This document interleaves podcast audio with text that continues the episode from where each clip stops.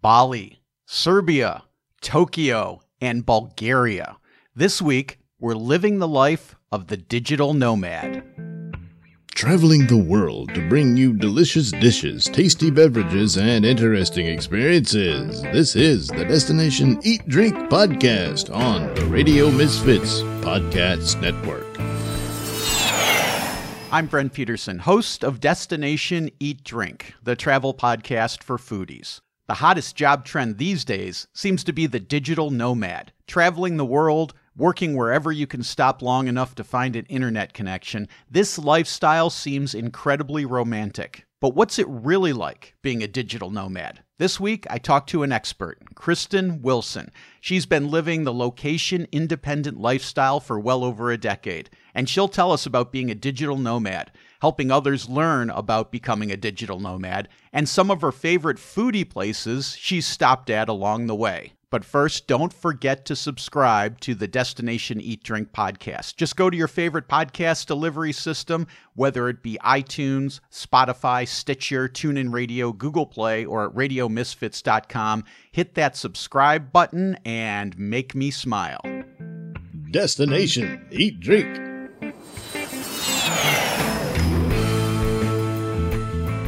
With me today is Kristen Wilson. She is a digital nomad. That means she travels all over the world with her business. She's an entrepreneur, but she also teaches other folks how to become a digital nomad. That means that she's been all over the world, and so she's the perfect guest to have on Destination Eat Drink. Kristen, welcome to the podcast. Thank you, Brent. Before we get started, Kristen, why don't we define our terms? What exactly is a digital nomad? So, a digital nomad is basically an umbrella term to really describe a person who is part of the remote work revolution, as I call it, or the remote work movement. It's somebody who can be an employee or self employed or a freelancer or an entrepreneur, but they are able to accomplish their job role and duties just with the internet connection. So with Wi-Fi and a computer or a cell phone or something like that.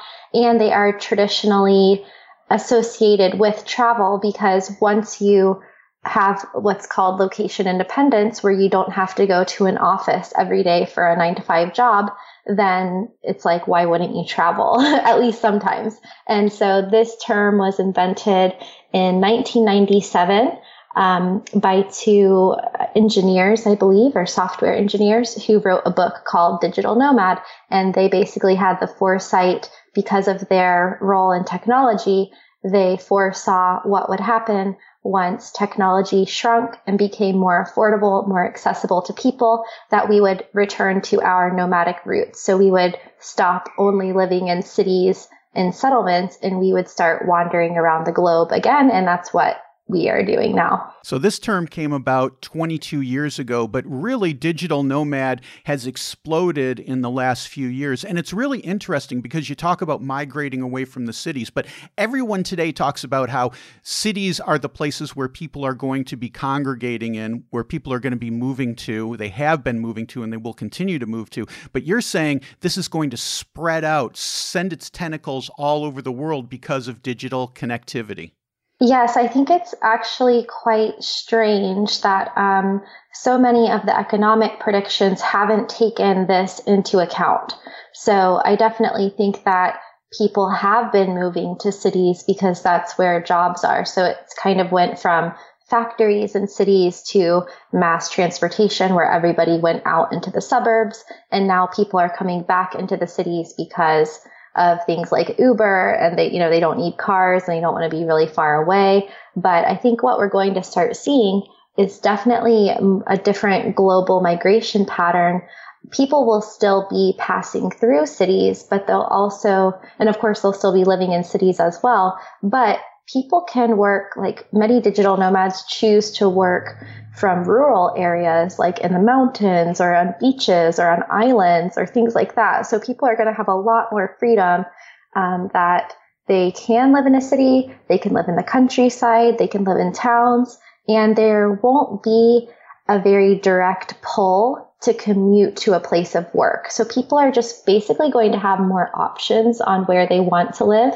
And I'm definitely for smart cities. Um, but I think that a lot of these macroeconomic um, expectations are based a lot on history in the past and not necessarily um, some of these things that will be happening now in the present and the future because it's still such a new concept. You know, I think a lot of people when they when if they're familiar with the term digital nomad, if they're familiar with the concept, the fantasy is you've got your laptop and you've got your toes in the sand and maybe you've got a fruity drink uh, sitting next to you. And you're saying this is possible but you can really be anywhere. You could be on a farm in nebraska or you could be in the mountains in the julian alps. You can literally be anywhere as long as you have a digital connection.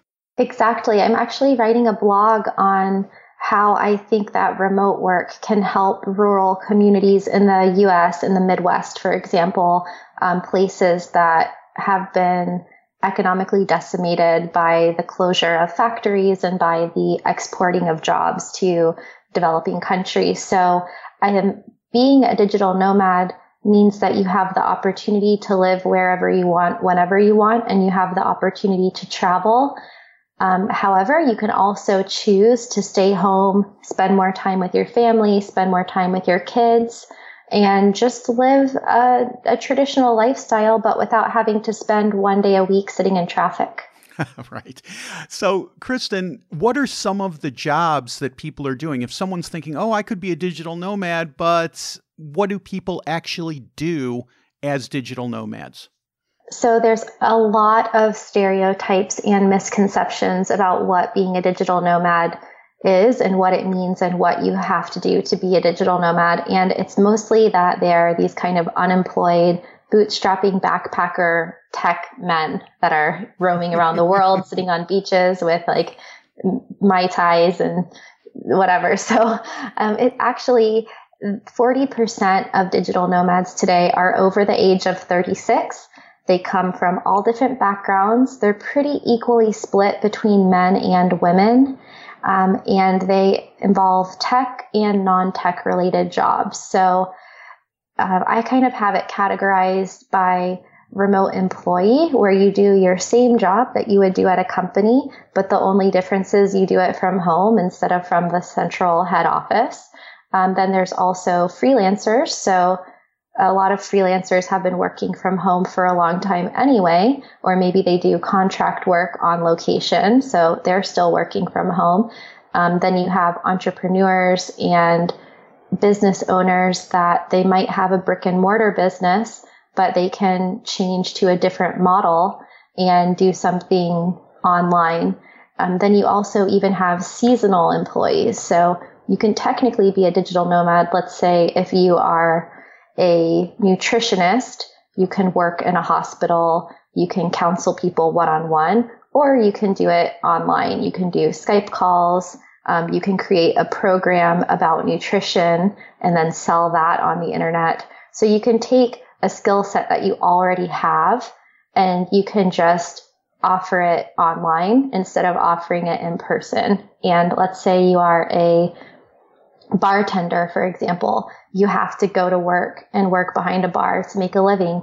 But you could also take your bartending skills and write a book or create a social media presence about being a bartender. Um, you can do uh, courses on how to mix your own drinks. Like you can just kind of take, extract a skill that you already have and then build or bridge that tool set to make it digital. So I don't have any programming background. I don't have any technical software, graphic design experience, anything like that.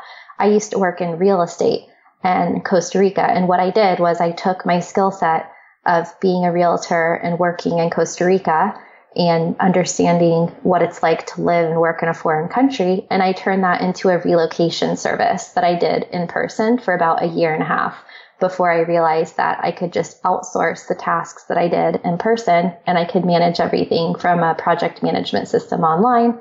And then that's what I did. So what I do now is I help teach people how they can transition from a traditional nine to five lifestyle to one that is more free and location independent and remote. And there's a lot of paths to get there. And I say that there's just as many paths to get there as there are people in the world because you can take it and make it your own thing. I think it's important that you destroy that stereotype, that myth of it being a, a male centric, coding centric lifestyle. You said any skill that you have, you can probably create a digital nomad lifestyle out of that. Um, now, how many how many countries have you lived in so far? Because the the number to me is is quite amazing. So I've actually been living and working abroad in some capacity since 2002, 2003. So in total, it's been about 15 years, but I've been a digital nomad, like nomadic traveling around the world on and off for the past seven or eight years. And I've been to about 60 countries now. So the first country I ever went to was Italy when I was 17, Yay. which yes, uh, I think it was the best place to go. I went to Rome in northern Italy and it completely set the stage for my future of travel. And then I studied abroad twice in Costa Rica and Australia. And then I was pretty much hooked on the concept of long-term travel and being an expat, somebody who lives and works outside of their home country. So yeah, here we are today. I think I'm at 60 something countries, but I'm not really sure. Kristen, you talk about the long term travel. And I think this is an important concept to explore a little bit because we're not talking about going on vacation. And it's a completely different mindset, I think, going on vacation and actually deciding, hey, I'm going to live and work here. What are some of the different factors that you have between of A, a vacation, and B, living in a place. Right. You make a really good distinction there because people who are traveling long term don't really fit into those traditional categories as being a local or being a tourist. So if you are a tourist, you're basically paying a premium on your travel because you're consuming it in very small amounts. so um, instead of paying long term rent on a one year contract basis, you're paying hotel rates per night or Airbnb rates per night or per week. Um, and if you are a local, you just own your house or you pay long term rent. But when you're a digital nomad or an expat um, living outside of your home country, you kind of fall somewhere in the middle. So there's been this um, also misconception that traveling is really expensive. And that's because most people can only do it during their holiday or during their vacation when everybody else is typically um, having time off, you know, during holidays, during the summertime, when the kids are out of school. And so, yeah, the prices go up because it's a question of supply and demand. But when you don't have all of the monthly expenses that you have in a traditional lifestyle, like your rent and your utilities and your car insurance and your health insurance and gas and all these things, you can use that budget for long term travel. So you might not be paying the same cost of living as a local person does in Italy, but you can go and live in Italy for three months for a drastically reduced cost compared to if you went there on a one week vacation. Well, the name of the podcast is Destination Eat Drink. So let's talk food and drink. Uh, you've been to 60 countries plus or minus. What are some of your favorite food cities and places to eat? So I am part Italian. Like my heritage is Italian, Hungarian, Romanian, Irish, and Scottish. But I definitely feel like um, I really like to go back to my Italian roots, and I've been to Italy twice. Um, once when I was 17, and then once for my 35th birthday. And so I have to say that probably Rome and Florence are two of my favorite cities in the world for like Italian food. Um, but I am a bit of a foodie and I actually posted, I have a Facebook community called Long Term Digital Nomad Success. And I posted the other day on what is like a food that you guys miss from your travels. And so we were all having this discussion. And one of my other, like, it's kind of a vice, but I really love living in Europe and I really love the bakeries in Europe. So um, some of the places that I associate that with is like Vienna, Austria, for example, or Paris, or really anywhere in France because I love croissants and pastries and like apple pie, apple strudel, stuff like that. And also Budapest. Like I love a good apple strudel with ice cream or cream or whatever. Um, but then I also am quite healthy. So I try to live a really healthy lifestyle and not always overindulge in like the kind of like chocolate croissants and those sorts of things.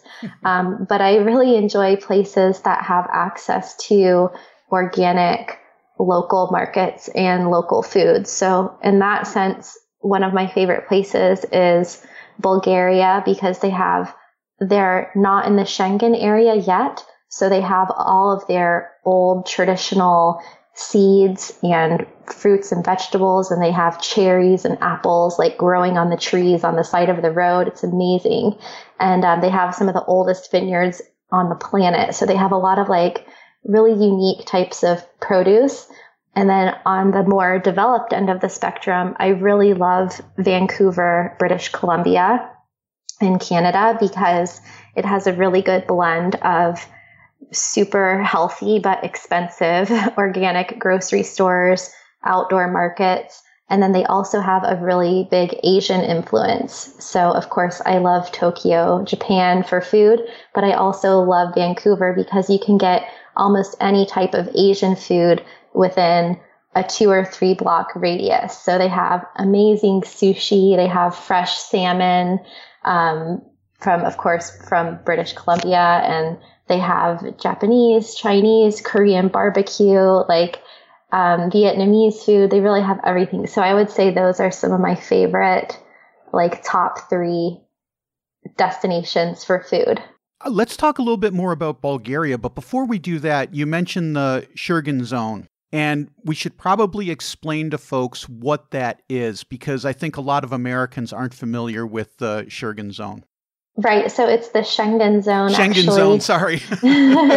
so that is totally normal. I actually didn't know what the Schengen zone was either until 2013 when I planned an extended trip to Europe. And basically what it is is a um, borderless trade zone.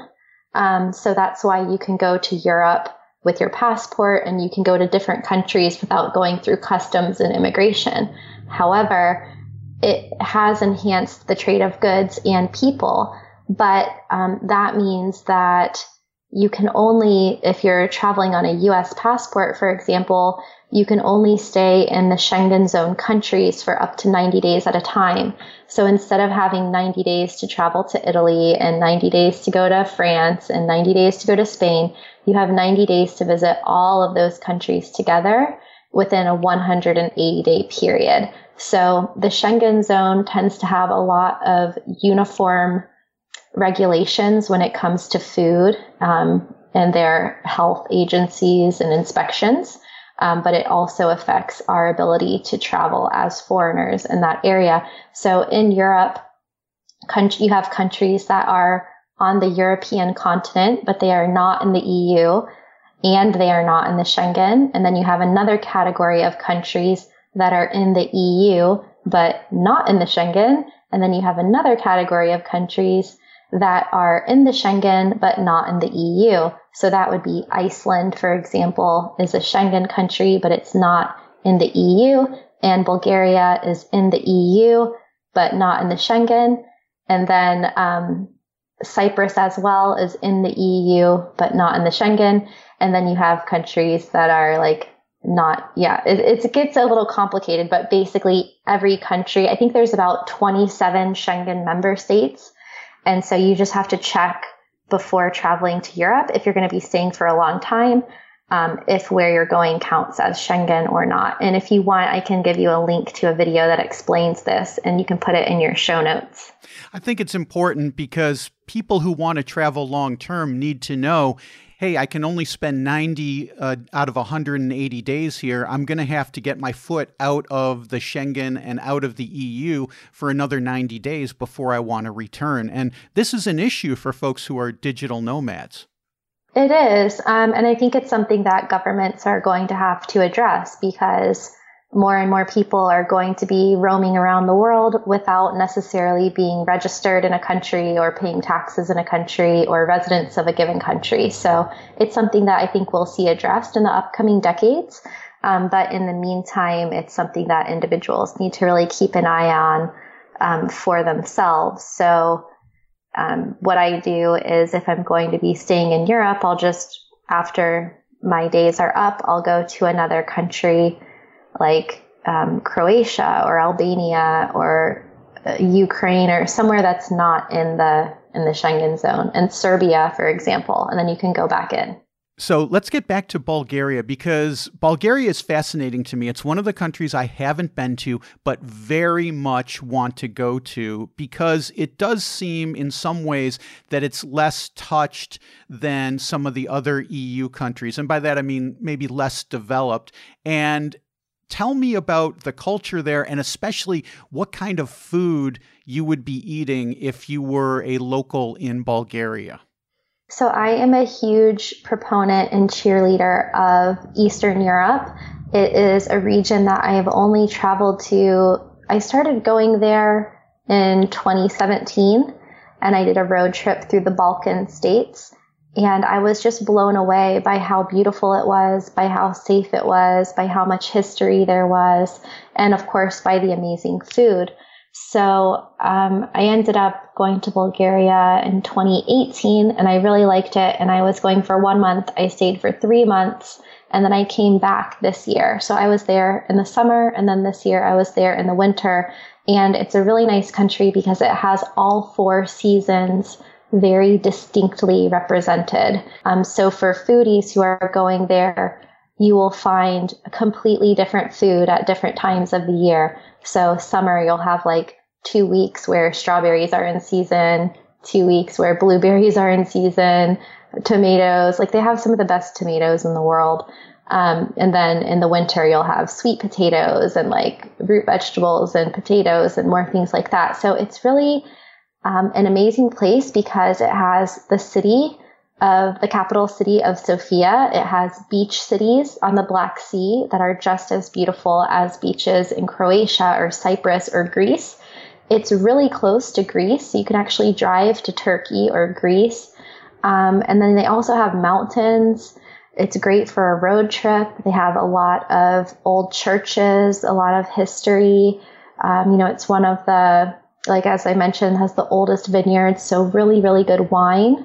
And it's like a laid back country in a way with a low cost of living, but it's still quite developed. It has really fast internet, it has good infrastructure, and the people don't all speak English, but it's good enough to get by. And yeah, there's just a lot to explore there. I've really only uncovered the surface, and I've been to, they um, are known for their roses and rose oil they have this valley with all of these tombs of the Thracian kings. And it's just such an underrated place. And actually, all of Eastern Europe is. I think that uh, Serbia, Albania, like all of these countries in that region have a lot to offer for a really low, low price, like a fraction of the cost of going to Western Europe. These places are all on my bucket list, Kristen. Thank you for painting this picture because Bulgaria, Serbia, and Al- Albania are all on my list. I've I've been to Croatia. We spent we spent some time in Croatia, um, not in uh, Dubrovnik or Split, but up in Istria, which mm-hmm. I'm a big advocate of Istria. I loved it so much. Uh, I ended up setting my first novel in in Istria, but. You also mentioned Tokyo, and Tokyo was uh, is on our bucket list. Uh, we were going to go there in January. Instead, we decided at the last minute to go to New Zealand, and totally worth it in New Zealand. But Tokyo is still on our list. Talk about because it's so different. Talk about the food in Tokyo and what the experience is like there. Yeah, so that's one of the amazing things about how food can really represent what a culture is like. And as a traveler, to be able to appreciate each country for its uniqueness. And Japan is definitely unique. So, and I appreciate everything. Like, when I'm in the Mediterranean, I love eating Mediterranean food and Bulgarian food is a unique blend of like really fresh Mediterranean food, fruits and vegetables, and also like hearty meat and potato type of dishes that you would see in other Eastern European countries. So um, that's a very unique blend. And then you go to Japan and Tokyo and it's just like the complete opposite. I mean, they have in, in Bulgaria, you can buy like a kilo of blueberries for like $2. And then you go to Japan and you can go to a fruit store and you can buy the most perfect strawberry for like 90 euro. No. and oh it's just a complete opposite. So Japan for me was all about like I feel like they really eat with their eyes because everything is like larger than life and everything is really colorful and everything is very available like 24 7. Like you can get things from vending machines or from convenience stores 24 7. You can get full meals at these like 7 Eleven type of convenience stores. Um, and then I also noticed from Japan, you know, like the Japanese, did they create origami? I think they invented that.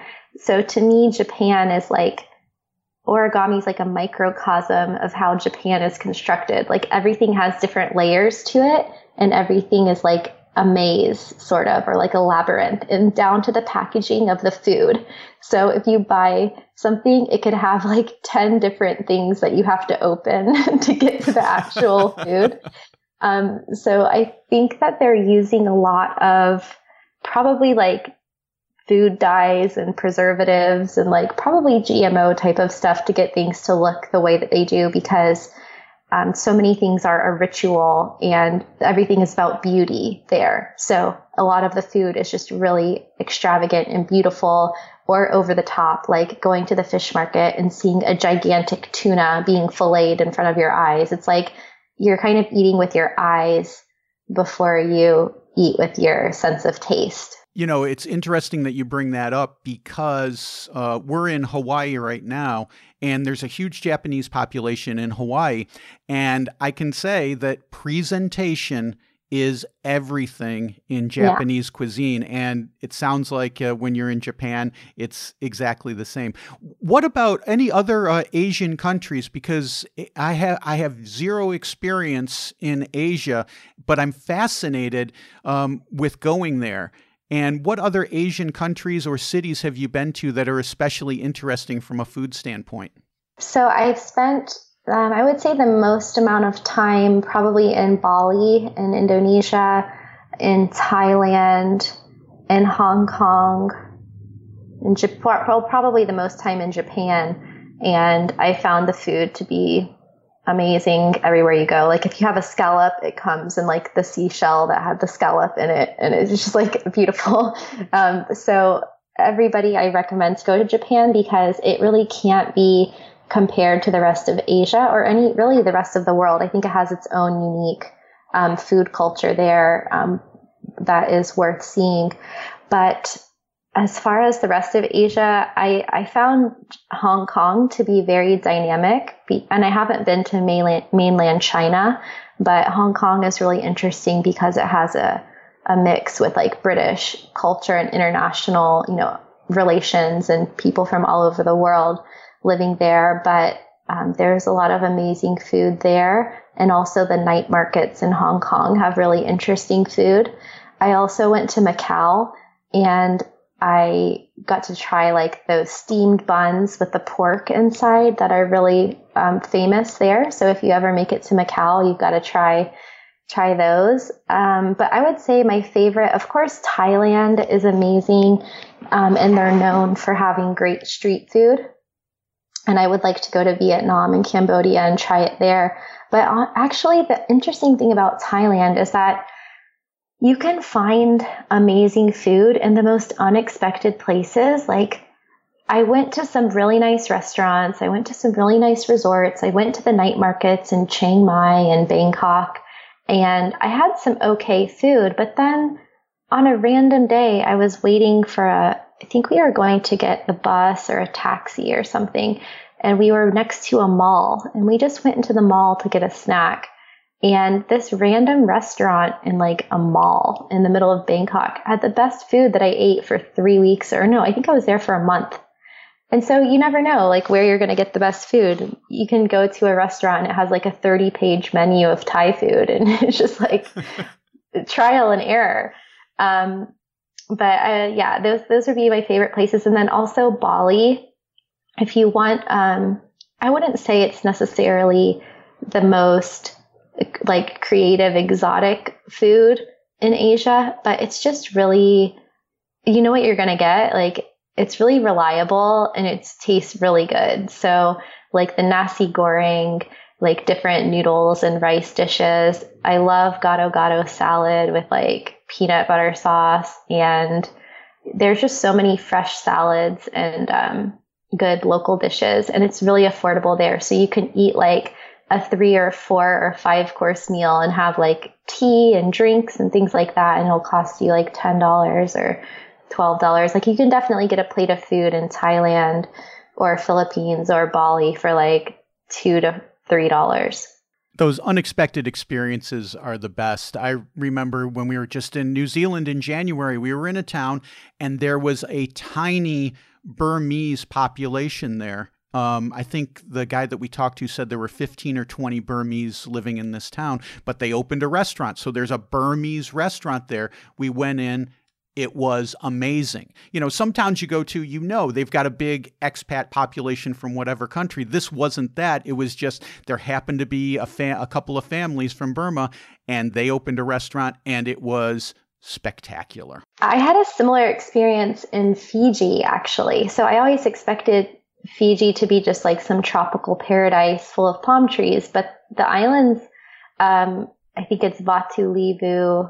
There there's two main islands, and we, there's areas that are like quite arid and they don't have beaches and they're like landlocked. And we were driving through these islands and we found really good Indian food, for example. like we found really good roti and curries.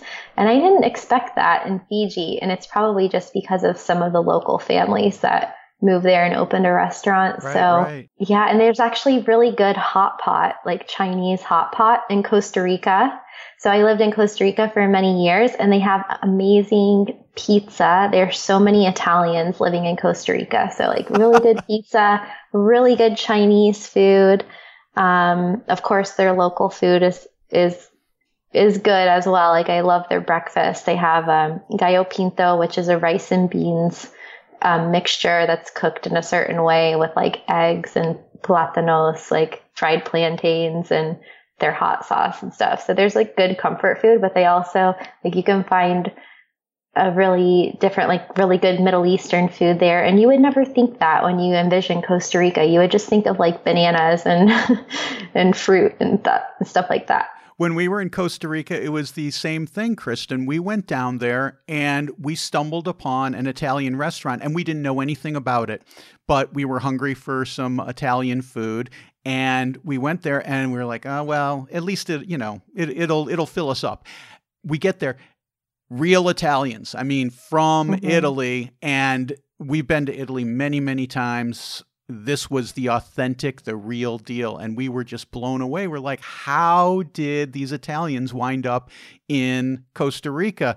And I tried to get the story out of them, but it really, uh, I really didn't understand it. But there is a great expat population in Costa Rica of Italians. Yeah, they. I mean, they call call it the Switzerland of Central America because they don't have a military, but I think it's also a reflection of the diverse um, people from Europe who are all living in Costa Rica. So, Kristin, where's the next spot that you're headed towards? So, my next destination that I'm really excited about is Paris. So, going back to one oh, yeah.